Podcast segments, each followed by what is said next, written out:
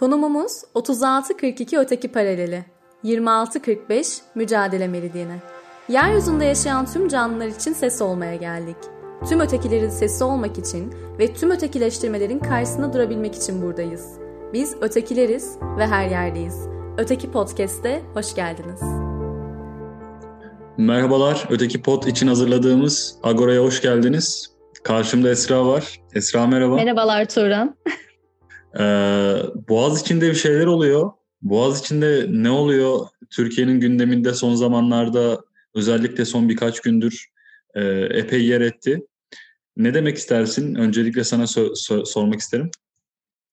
Ee, bugün Twitter'da bir tweet okudum Turan. Bir siyaset bilimci olarak biraz alınmış olabilirim. Çünkü tweette şöyle diyordu. Astrologlar haklı çıktı. 2021 ee, ayaklanmaların ve toplumsal hareketlerin yılı olacak. Evet, siyaset evet. bilimciler haksız çıktı gibi. Ama biz zaten 2021 e, tahminlerimizde bunu söylemiştik. Bir önceki podcast'imize dönüp bakacak olursa arkadaşlar evet. özellikle benim orada altını vurguladığımı fark ederler. Çünkü evet. insanlar o kadar baskı altında kaldılar ki son yıllarda. Bu sadece Türkiye için de değil, dünya için öyle. Bir totaliterleşme, popülizmin etkisiyle e, otoriterleşme çok fazla tüm dünyada. Türkiye'de de böyle. 2015'ten beri yüzü, yüzümüzün gülmediğini söyleyebiliriz. O nedenle bu zaten bir patlamaya sebep olacaktı ve bence bizim daha yılın ilk günlerinde yani ilk 2-3 gününde gördüğümüz şey aslında bu patlamanın bütün yıl devam edeceğini ve süreklilik halinde de artarak devam edeceğini gösterdi. Boğaz içine de biraz böyle bakıyorum. Ama tabii ki onun da altyapısı farklı. Dilersen ona gireyim. Peki ondan önce şunu sormak istiyorum Esra. Aslında sana şu anda aktivist kimliğinle değil de siyaset bilimci kimliğinle sormak istiyorum bu soruyu. Boğaziçi olayları, Boğaziçi'nde olan bu son öğrenci olayları bir patlama mıydı sence? Yoksa devamı gelmeyecek mi, gelecek mi? Bu açıdan bakarsak bir patlama mıydı, değil miydi? Biz siyaset bilimci olarak profesyonel yorumlarsan nasıl yorumlarsın? Aktivist olarak yorumlarsan nasıl yorumlarsın diye sormak isterim. Ee, genelde siyaset bilimiyle e, güncel siyaset e, çok aynı e, düsturda gitmez. İkisi genelde çatışır birbirine. Ama ben bunu hem güncel siyaseti takip eden bir siyaset bilimci olarak söylemek isterim.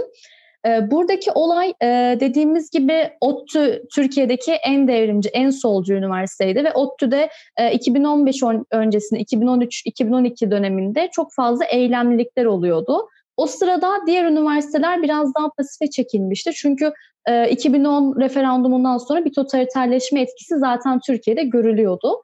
Ama e, Boğaziçi Üniversitesi e, sanıldığının aksine aslında genelde şöyle bilinir Boğaziçi Üniversitesi Sol Hareket içerisinde daha liberaldir. E, sadece kendi dertlerine odaklanır. Sadece kendisine dokunulduğu zaman reaksiyonlar evet. gösterilir. Ya aslında bu olay e, ilk başlarda özellikle bu konuda tartışıldı ve Boğaziçi öğrencilerine şu söylendi. E, biz zaten yıllardır bu sorunları görüyorduk. E, bu ilk e, rektör ataması da değil. Neden şimdi tepki gösteriyorsunuz? Bunun iki evet, sebebi bu çok var. gündem oldu. Bunu da sormak isterim. Ama e, Boğaziçi Üniversitesi'nin kendi iç dünyasında da çok farklı bir yer olduğunu herkes kabul eder. Zira başörtüsü olaylarında başörtüsünün birçok üniversitede yasaklandığı dönemde hatta bütün Türkiye'de Boğaziçi'nde çok rahattı öğrenciler bu konuda. En azından kısmen diğerlerine göre. Yani Boğaziçi ayrı bir dünya. Boğaziçi Üniversitesi başka bir paralel evren gibi bir yerde. Ama bu noktada müdahale edildi. Belki bu açıdan Boğaziçi'ni ilgilendiren olaylara dahil olundu öğrenciler tarafından. Ama Türkiye'de bugüne kadar birçok üniversite kapatıldı, birçok e, üniversitelerle al- alakalı akademik özgürlüğü kısıtlayacak adımlar atıldı. Siyaset tarafından, politikacılar tarafından, iktidar tarafından, iktidar medyası tarafından e, Boğaziçi'ler neredeydi diye soruldu. Ben bunları biraz da yanlı buluyorum açıkçası. Hani sen ona ne zaman neredeydin, sen buna ne zaman neredeydin diye sorarsak bunun sonu gelmeyecek. Herkes kendi mahallesinin bülbülü olacak. E bir şekilde e, ortak nokta bulunmalı mıydı? Sen ne diyorsun? Bu aslında dediğin gibi çok uzun zamandır tartışılan bir şey. Sürekli birbirimize şu soruyu soruyoruz. Bir önceki sorunda neredeydin? Bir önceki problemde neredeydin? Ve hatta gezi eylemleri sırasında benim bile maruz kaldığım işte 90'larda 28 Şubat'ta neredeydin? Ben o zaman doğmamıştım vesaire de diyordum yani. Evet. O kadar komik bir hal almıştı ki çünkü bu Doğru. sürekli bizden tanıklıklar bekleniyordu. E, dahil olmamız bekleniyordu ama şöyle de bir durum var. Yani bir pasif direniş vardır, bir aktif direniş vardır ve buradaki yani sizin siz bilgi üreterek de bir direnişte bulunabilirsiniz. Yani burada gördüğümüz şey aslında biraz da bu zamana kadar oydu. Boğaziçi hocaları da dahil olmak üzere öğrencileriyle birlikte aslında her zaman gezi eylemlerinde de çok aktifler. Daha sonrasında e, Barış akademisyenlerinde de yine o kadar aktiflerdi. Hatta Barış akademisyenleri sürecinde Boğaziçi'nin hocalar tutuklanmıştı ve o dönemden beri Boğaziçi öğrencisi ve hocası aynı dayanışmayı gösteriyordu. Ama şöyle bir tavır sundu. Aslında biraz da bu karşı tarafın yaptığı bir yöntemdi. Boğaziçi öğrencisine elitist dendi ve bu elitist yaftalanmasıyla Boğaziçi öğrencisi e, özellikle sosyal medyada bu zamana kadar sesi çıkmayan, hiç konuşmayan bir kitle haline gibi gösterildi. Ama halbuki öyle olmadığını süreci biraz yakından takip edenler, öğrenci hareketlerini bilenler öyle olmadığını net bir şekilde görebiliyorlardı. Hatta evet. e, aslında yapılmaması gereken tartışmalara girildi. İşte insanlar elit olmadıklarını kanıtlamak için ailelerini anlattılar. Kendi maddi durumlarından bahsettiler. Sosyoekonomik durumlarını açığa sundular. Halbuki sorun burada değildi. Yani aslında insanlar elit eleştirisine karşı zengin olmadıklarını kanıtlamaktan ziyade aslında gelen rektörün meşru olmadığını ve neden meşru olmadığına yönelik bir hat çekilmesi gerekiyordu. Neyse ki bu tartışmalar çok fazla sürmedi ve hemen o, e, o karşı tarafın yarattığı etki bulutlar hemen dağıtıldı ve gerçekten artık neye odaklanmalıyız? Buradaki sorunumuz ne? Ona odaklanıldı. O evet, açıdan e, karşı tarafın yöntemin işe yaramadığını çok net bir şekilde görebilmiş olduk. Ama tabii Türkiye'de öteden beri var olan beyaz Türk sendromu Boğaziçi için her zaman söz konusuydu. Bunu kabul etmek gerek. Fakat bu olayda yine şunu görüyorum ben açıkçası. E, toplumdan tepki veren kesimler zaten her zaman her şeye, her konuda tepki veren kesimler. Ve bunlar her zaman her yerde iktidarın sürekli karşısında olan ve siyasi adımların her zaman muhalefetini yapan kesimler. Ben bunu görüyorum. Ben e, yine bu olayda da açıkçası benim kendi görüş açımdan bakacak, bakacak olursak e, bence bu olayda Gezi Parkı'ndaki gibi e, her kesimin kenetlenmesi söz konusu olamadı bütünlük açısından söylüyorum. Ee, yine ses vermesi beklenenler ses verdi ve böyle olaylarda Türkiye toplumunun bütün halinde ses vermesini asla göremiyoruz. Bu konuda tarihsel süreçte bile belki Gezi Parkı hepsinden ayrı tutulacak bir noktada. Ee, yine de Boğaziçi konusunda evet e, Beyaz Türk sendromu ilk etapta devreye girdi ama daha sonra çok fazla yaralı insan olduğu için Türkiye toplumunda ve çok fazla iktidar muhalifi olduğu için Türkiye toplumunda ötesine bakılmadan hemen olaya kilitlenildi. Evet bu aşılabildi. Bu belki geleceğe dair bizim için bir ümit kaynağı. Bilemiyorum. Bunu da tartışmak lazım. Ama e, ben yine de bu kadar önemli bir meselede ki bu çok önemli bir mesele Esra. Yani e, birçok açıdan imza etkisi olmayan birinin, birçok açıdan intihal yapmış e, olabilme ihtimaliyle suçlanan birinin, e, tezine YÖK veri tabanında ulaşılamayan birinin ve seçim dışında atamayla gelmiş birinin, tırnak içinde rektör ünvanıyla anılması, anılması mümkün olmayan birimin, açıkçası bir kayyumun e, daha fazla ve çeşitli tepkilerle kesinlikle e, alaşağı edilmesi lazım şimdiye kadar. Belki de bilemiyorum yani. E, devletin yaptığı bu işin, attığı bu adımın e, gördüğü tepki karşısında geri çekilmesi lazımdı. Ama devlet bunu yapmadı çünkü gereken ses gelmedi belki hala. Bilemiyorum. Ee, söylediğin gibi aslında Boğaziçi mikro ölçekte bir alan yaratıyor. Ama e, insanlar o kadar fazla de, e, ilk başta girişte söylediğim gibi son zamanlarda o kadar çok baskı altında kaldı ki insanlar bir yerden e, çıkış arıyorlar, bir patlak arıyorlar ve bu patlağın ardından gitmek istiyorlar. Mesela bu eylemler sırasında Kadıköy rıhtıma çıktı öğrenciler ve e, o rıhtımda e, çevreden çok büyük destekler aldılar. Bu Boğaziçi de İstanbul'da tabii ki çok önemli bir üniversite olduğu için biliniyor ama Türkiye'nin neresine gidersek gidelim Boğaziçi Üniversitesi dediğimiz zaman e, insanlar orayı biliyorlar. Öğrencilerin ne kadar nitelikli olduğunu biliyorlar. Bazı ünlülerin oradan mezun olduklarını biliyorlar. Ama mesela aynı reaksiyon şehir üniversitesi kapatılırken gösterilemedi. Evet, Ama şehir doğru. üniversitesi de yakın dönemde iktidarın eliyle artık ondan olmadığı göz, gördükleri için kapatılan bir üniversite. Ya evet. o nedenle e, tabii ki çok önemli. Neye ne kadar tepki gösterdiğimiz. Ama burada zaten kişisel tercihlerimiz ve kişisel politik görüşlerimiz e, ön plana çıkıyor. Biz şu an burada bunu konuşuyorsak biz bunu hem genç olarak konuşuyoruz, üniversiteyi daha yeni bitirmiş insanlar olarak konuşuyoruz ve aynı zamanda e, yüksek öğrenimimize e, master ve doktora aşaması devam ettiğimiz için tartışıyoruz. Çünkü akademik özgürlük için halen bizim için çok önemli. Çünkü akademik özgürlük bir ülkenin demokrasi açısından gelişmişliğini gösteren bir şey ve biz bunun 2017'de e, barış akademisyenlerinin ihraç edilmesiyle Türkiye'de ne kadar çok zarar aldığını yakın bir tarihten biliyoruz. Bu gibi evet. meseleler bizim aslında bu olaya bu kadar çok reaksiyon göstermemizi ve toplu şekilde reaksiyon göstermemizi sağladı. Bence bu e, Boğaziçi Üniversitesi öğrencilerinin çok büyük bir başarısı. Ama şöyle de bir durum var. Mesela bundan e, birkaç yıl önce İstanbul Üniversitesi'ne de aynı şekilde e, seçimi kazanmasına rağmen seçimi kazanmayan ikinci kişi rektör olarak atandı. Raşit Benim hocam Esra, Mahmut. Belki sen anlatmak istersin. Evet. Yo yo ben sadece söylemek istedim. Bu arada Barış Akademisyenlerine e, gelmek istiyorum ama ondan önce şunu da inelemek istiyorum. İstanbul Üniversitesi'nin rektörün adını yanlış söylemiş olabilir miyim? Profesör Doktor Mahmut Akpınar mıydı? Şu ankini bilmiyorum ama Hakkı Yener rektörün Raşit Tükel olduğunu biliyorum.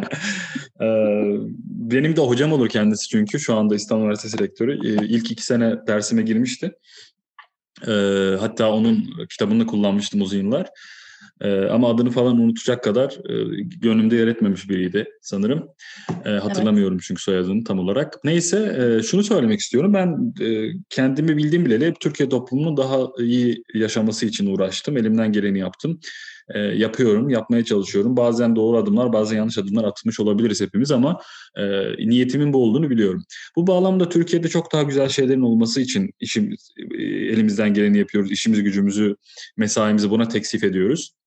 E, ta, fakat yani bu şu anda bu kadar genç insanların Boğaziçi Üniversitesi'nde okuyan ya da başka üniversitelerde okuduğu halde Boğaziçi'ndeki bu olaylara destek veren bu kadar genç insanın yapıl, yaptığı işin, attığı adımın takdir edilmesi şart. Çünkü e, gelecek kaygısından sıyrılmış, tamamen e, bağımsızlık, demokrasi ve belli değerler uğruna bir prensip güderek e, mücadele eden sadece sloganlarla şiddete başvurmadan mücadele eden barışçıl insanların Türkiye tarihinde bir örneğini daha görüyoruz. Ama bu ilk değildi. Geçmişten bugüne kadar gelen e, barış akademisyenlerine girmeden hemen bu konuyu ufak anlatmak istediğim için girdim.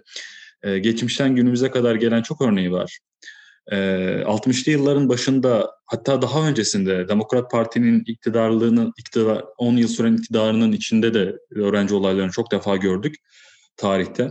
60'tan 70'e süren o 68 kuşağı bütün dünyada gördüğümüz bir örnek. 70'ten 80'e giden ve Türkiye'nin büyük bir kaybı olabilecek süreçte insanların birbirini öldürmeye varacak hadiselerle kontrogerilla eliyle yapılan birçok şeyin içinde gençlerin olduğu e, öldürüldüğü, oldurulduğu olayları gördük ve 80 ihtilaliyle beraber yine sindirilen, söndürülen bir gençlik gördük. 90'lardan sonra kalkan başka bir e, gençlik mücadelesini izledik. Bunların hepsinin ayrı bir yeri var. Ama bugün hala biz bu mücadeleyi görüyorsak toplumumuzun hala gelmesi gereken noktaya gelemediğini üzülerek söylemek zorundayız. Ve bu bağlamda yapılması gereken her şeyin tam olarak yapılmadığını, atılması gereken adımın atılmadığını görüyoruz. Bunda e, başa gelen siyasilerin e, payı ne kadar yüksek, büyük olursa olsun toplumun asıl kesiminin e, bu konudaki e, suçu bence daha fazla. Bunu da görmek lazım. Mesela Kızılay e, toplanması var. Bu e, Demokrat Parti'nin tam olarak iktidardan gitmediği, git, e, gitmesi beklenen ama gidemediği yıllarda darbeden hemen önce, ihtilalden hemen önce 555K parolası da bu. 5. ayın 5. günü saat 5'te Kızılay'da diye bir parola. Bunu duymuş muydun daha önce bilmiyorum Esra.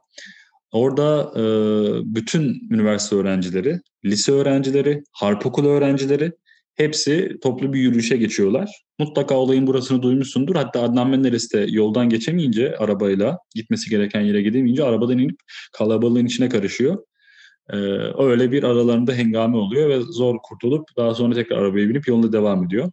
Bu büyük bir olay mesela. Daha sonra gazetelerde işte Demokrat Parti'nin öğrencileri öldürdüğü e, ve hatta e, paramparça paramparçalara ayırıp kıyma makinelerinden geçirdiği falan gibi yalan haberler türüyor.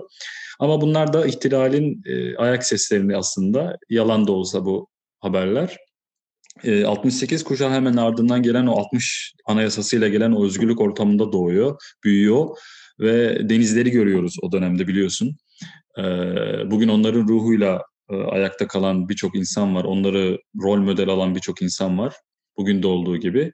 Onların yaptığı, gerçekleştirdiği çok büyük işler, adımlar var. Mahirlerin keza öyle. Sonra 70'li yıllarda bambaşka bir ülke. Tamamen kutuplaşmış, iki dünya haline almış ve birbirini azılı düşman belirleyen bir e, konumda bir ülke görüyoruz. O 60'lı yıllara gelmeden o 50'lerin e, sonunda çok güzel bir şarkı türkü tutturuyor o öğrenciler. Ben onu çok severim. Belki sen de duymuşsundur. Ee, şöyle mırıldanmak isterim onu. Olur mu böyle olur mu kardeş kardeşi vurur mu kahrolası diktatörler bu dünya size kalır mı diye bir e, ezgi var ağızlarında. Bir Böyle alkış çok... şeyi efekti buraya sokabilir miyiz? ben kendim arkadaşlar her şeyin telifinden korkuyorlar hiçbir şey koyamıyoruz maalesef. Sayın dinleyenler böyle sıkıntımız var. Alkışın olmaz ama. evet. Bu e, niye söyledim bu ezgiyi Esra? İşte o günden bugüne kadar verilen bu nice mücadelenin aslında temelinde olan esas niyet bu. Ben bunu görüyorum. Yani o günden bugüne kadar hep bu mücadele verildi. Ve en sonunda söylenen şeyi tekrar söylüyorum. Kahrolası diktatörler bu dünya size kalır mı? Kalmaz, kalmayacak. Bu açıdan da ben sözü sana bırakmadan önce Boğaziçi'ndeki tüm arkadaşlarımızı, arkadaşlarımı alnından öpüyorum ve yaptıkları mücadelenin, haklı mücadelenin umarım karşılığını alacaklarına da inanıyorum ve e, bu mücadelelerin devam edeceğini de buradan bir kere daha haykırmak istiyorum. Ve bu söz, şekilde sözü sana bırakarak Barış Akademisyenlerine değinmeni rica edeceğim. Diline sağlık, emeğine sağlık.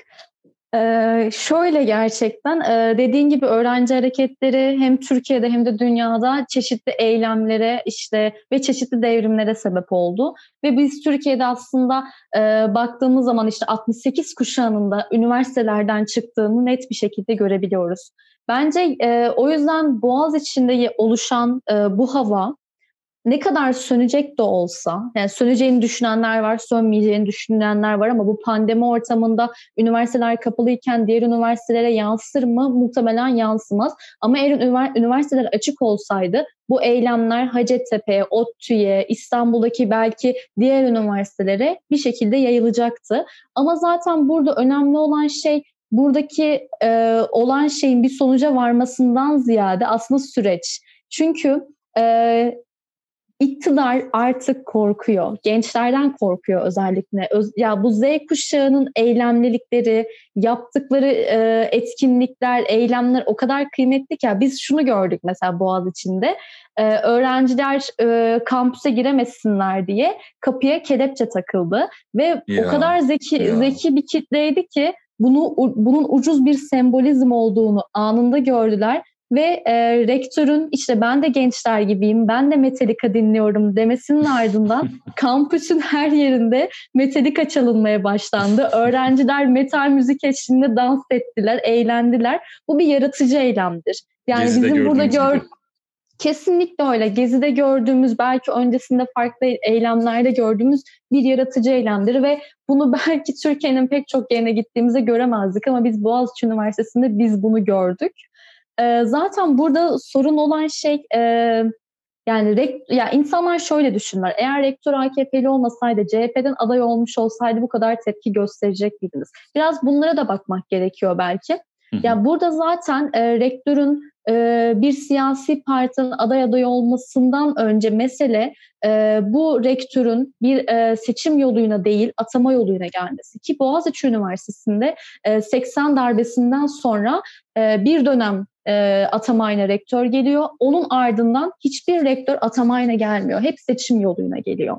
Evet. E, bunu ama pek çok üniversitede gördük. Hatta Boğaziçi Üniversitesi'ne eş zamanlı birkaç üniversiteye daha e, atama oldu ama e, bu Boğaziçi'nin ilkelerine, demokratikliğine karşı olan bir şey olduğu için daha fazla reaksiyon aldı. Çünkü diğer üniversitelerde... Tüm üniversiteler için böyle aslında bence. Bütün Türkiye için böyle. Tam bağımsızlık, e, kurumsal bağımsızlık her yerde ve her zaman geçerli olmalı.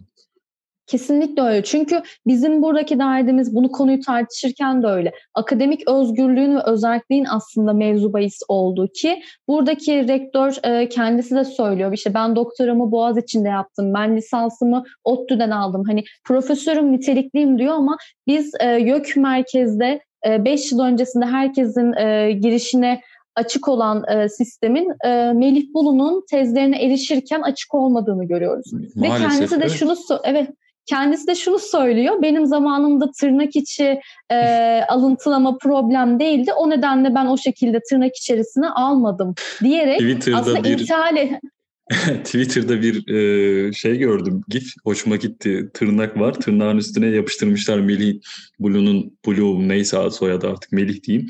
Melih'in resmini tırnak içinde rektör diye vermişler altını da yazıp. Çok hoşuma gitti gerçekten. Tırnak içi rektör adıyla anılacak bundan sonraki yüzyıllarda da maalesef. Ya intihale yaptığını açıkçası direkt kendisi zaten itiraf etmiş oldu bu sayede. Ve biz şunu görüyoruz. Son yıllarda e, özellikle az sonra belki değinecek olacağımız barış akademisyenleri meselesinden sonra Türkiye'de bir akademisyen boşluğu oldu. Ama bu akademisyen boşluğunun zaten hak eden akademisyenler tarafından doğru, doldurulmayacağını biliyorduk. Ee, bunu e, tırnak içerisinde söylemek isterim. Tenzih ederim kendi başarılarıyla e, akademik dereceleri almış hocalarımızı da. Çünkü benim kendi danışmanım ve birçok hocam da daha sonrasında aldı ve o insanları tenzih etmek isterim. Ama şöyle bir şey de var. Gerçekten e, bayramda şeker dağıtır gibi hmm. akademik derecelerin dağıtıldığı bir dönem gördük biz. Ya. O nedenle e, yani kendi danışmanları tarafından bile okunmayan tezler vardı ve bu insanlar e, akademinin içerisinde var oldular. Yönetici pozisyonlarına getirildiler.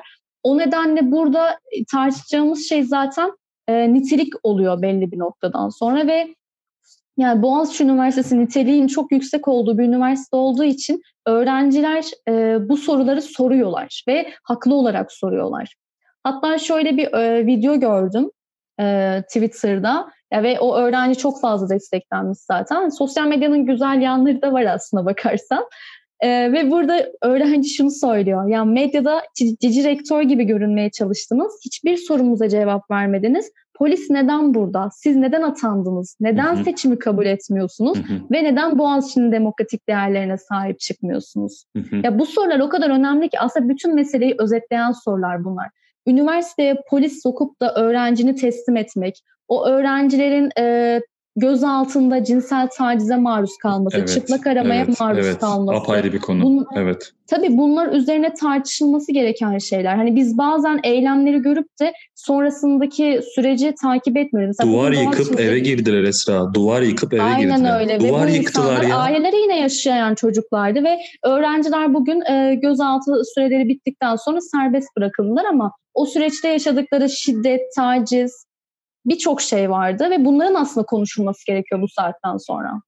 Kapımı kırmayın, evdeyim zile basın diye veliler biliyorsun çocukların aileleri kapılara yazılar astılar. Yani duvar kırıp duvar yıkıp eve girmek nedir ya? Sen IŞİD'in Türkiye sorumlusunu eli kolu bağlı olmadan karakola getirdin. Karısını öldüren kadın cinayeti işleyen adamı eli kolu bağlı olmadan e, e, emniyete getirdin. Bu hallerde varken bir de dönüp 20-25 yaşındaki üniversite öğrencilerini sadece protestoda yer aldığı için e, bir şekilde derdest edip evlerini yıkarak girip sanki terör örgütü üyesiymiş gibi muamele edip emniyete getirip hizaya getirmeye çalışıyorsun. Ayıptır, ahlaksızlıktır. Polis devleti olmanın e, kanıtıdır bu bir açıdan.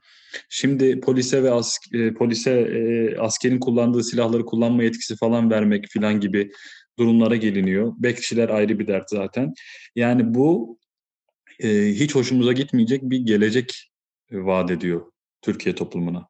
Ben öyle görüyorum. Ya burada kötü muamelenin, e, görevi kötüye kullanmanın bütün yönlerini gördük gerçekten ve bu çocuklar üniversite öğrencisi ve hatta aralarından biri lise öğrencisi ve şu da söyleniyor işte çoğu Boğaziçi öğrencisi değildi bakın aralarında lise öğrencisi bile var. Yani ama orası ya bir hak mücadelesi vardı orada öğrenciler ve burada farklı üniversitelerden destek almaları, farklı kitlelerden destek almaları zaten çok e, olağan bir, bir durumdu. Ama burada ne gördük biz? İşte görevi kötüye kullanmayı gördük, kötü muameleyi gördük. Bu videoların, evi bastıkları andaki videoların e, haber ajanslarına servis edilmesini, özel hayatın gizliliğinin ihlalini gördük. Ya. ya bunlar gerçekten akademik özgürlüğün dışında ama aynı zamanda e, diğer özgürlüklerimizi de kısıtlayıcı durumlar. Tabii Maalesef bu bağlamda öyle öğretim üyelerinin de karakterli bir duruş sergilediğini ifade etmek isterim. Zira e, rektörlük binasına sırtlarını dönerek bir basın açıklamasında bulundular. Ve öğrencilerimi serbest bırakın diyerek üç kere haykırdılar. iki kere toplandılar bu biçimde. Aynı zamanda e, Boğaziçi yayınlarının e, 2004'ten beri e, müdürlüğünü götüren e, kişi istifasını verdi bugün. Yani bunlar çok önemli adımlar. Ee, çeşitli görevlerinden istifa edenler oldu. Boğaziçi'ndeki profesörlerden bahsediyorum. Bunlar doğru ve beklenen adımlar. Birçok üniversitede göremeyeceğimiz şeyler aslında. Ee, Boğaziçi e, çoğunluğuyla bir bütün olarak, yine çoğunluğuyla demek istiyorum, mutlaka farklı düşünenleri vardır. Boğaziçi olduğunu bir kere daha kanıtladı. Evet ya yani bu durumda zaten e, akademisyenlerin Boğaziçi Üniversitesi öğretim üyeleri olayın hemen ardından zaten e, bir bildiri yayınladılar ve orada da kabul etmiyoruz, vazgeçmiyoruz dediler. Evet. Ve buradaki e, liyakatsızlığın bilimsel ve toplumsal gelişim açısından vazgeçilmeyecek özgürlük ortamının ve özelliğin ne kadar önemli olduğuna yine vurgu yaptılar. E, ve e, rektörün e, atamayla değil seçimle yine gelmesi gerektiğini vurguladılar. Bilimsel özgürlüğün ve yaratıcılığın ön plana çıkması gerektiğini, inovasyonun ya da üniversiteleri bir e, işletme haline getirmemenin önemini vurguladılar. Çünkü biz Melih Bulu'nun Merhaba Boğaziçi adlı metninde e, en çok şunu gördük. İnovasyon, girişimcilik, sektörüne işbirliği, e, dünyadaki yerimiz. Yani burada aslında bilgi üretiminden ziyade e, nasıl daha farklı işletme modelleri sunabileceğini sunmuş rektör ve bunu Merhaba Boğaziçi olarak da yayınlamayı uygun görmüş. Bu nedenle hani kesinlikle kabul edilemez bir durum var. Öğrencilerin haklı talepleri var, haklı soruları var az önce değindiğimiz sorular gibi. Ama Türkiye'de de aynı zamanda farklı akademik düsturlar var ve farklı akademik ihlaller var. Belki bunu bir sonraki podcastimizde Barış Akademisyenleri başlığı altında e, hı hı. konuşabiliriz diye düşünüyorum. Hı hı. E, tabii ki e, muhteşem olur. E, sıra dışı zamanlar yaşıyoruz Esra. Uzun bir süredir öyle. Hepimizin hayatı ve toplumsal olarak hayatımız böyle. Bunun dışında bütün dünyanın e, sıra dışı bir dönem yaşadığını söylemek isteriz. Belki buradan. Fakat e, sıra dışı zamanlar sıra dışı yaşam becerileri gerektirir ve e, bu bağlamda mücadele devam etmek gerektiğinin altını çizmek istiyorum. Bu açıdan yorulmamak, yorulsak bile durmamak lazım. E, bir şekilde kazanacağız. Yılmaz Güney'in söylediği o replik çok hoşuma gider biliyorsun. Kazanacağız, kazanacağız, kazanacağız. Bugün olmazsa yarın ama elbet bir gün kazanacağız. Bunun için mücadeleyi bırakmamak lazım. İnsan hakları evrensel mücadelesi Türkiye'de, Afganistan'da, Doğu Türkistan'da, Yemen'de, Filistin'de, Amerika'da, New York'ta, Washington'da, Kanada'da, İngiltere'de, Avusturya'da her yerde aynı güçle sürmeli. Bu şekilde dünya yaşanabilir kılırız, kılabiliriz ancak diye düşünüyorum. Ekleyeceğim başka bir şey var mı? Çok güzel sözlerle bitirdin bu bölümümüzü. Kesinlikle sana katılıyorum. 2021'in hepimize barış getirmesini, huzur getirmesini, sağlık getirmesini diliyorum. Ve ama en çok da e, astrologlara güvenmeyin, siyaset bilimcilere güvenin ve 2020'nin e, bir özgürlük ortamı yaratacağına dair inancımızı kaybetmeyelim. Bunun için mücadele etmekten de vazgeçmeyelim. İnsan hakları yine insandır o yüzden bütün hakları eşit bir şekilde e, hiçbir siyasi görüşü e, gözetmeden savunmamız gerekiyor. E, ve biz gençlere çok büyük pay düşüyor, yılmamamız gerekiyor. Ben de bu dileklerimle bu podcast'i sonlandırmak isterim. Çok teşekkür ederim Esra. Hepinize bizi dinlediğiniz için teşekkür ederiz arkadaşlar. Ben de Esra ile aynı dilekleri paylaşıyorum ve hepimize umut dolu daha güzel bir gelecek için daha güzel bir yıl diliyorum. Görüşmek üzere. Hoşçakalın.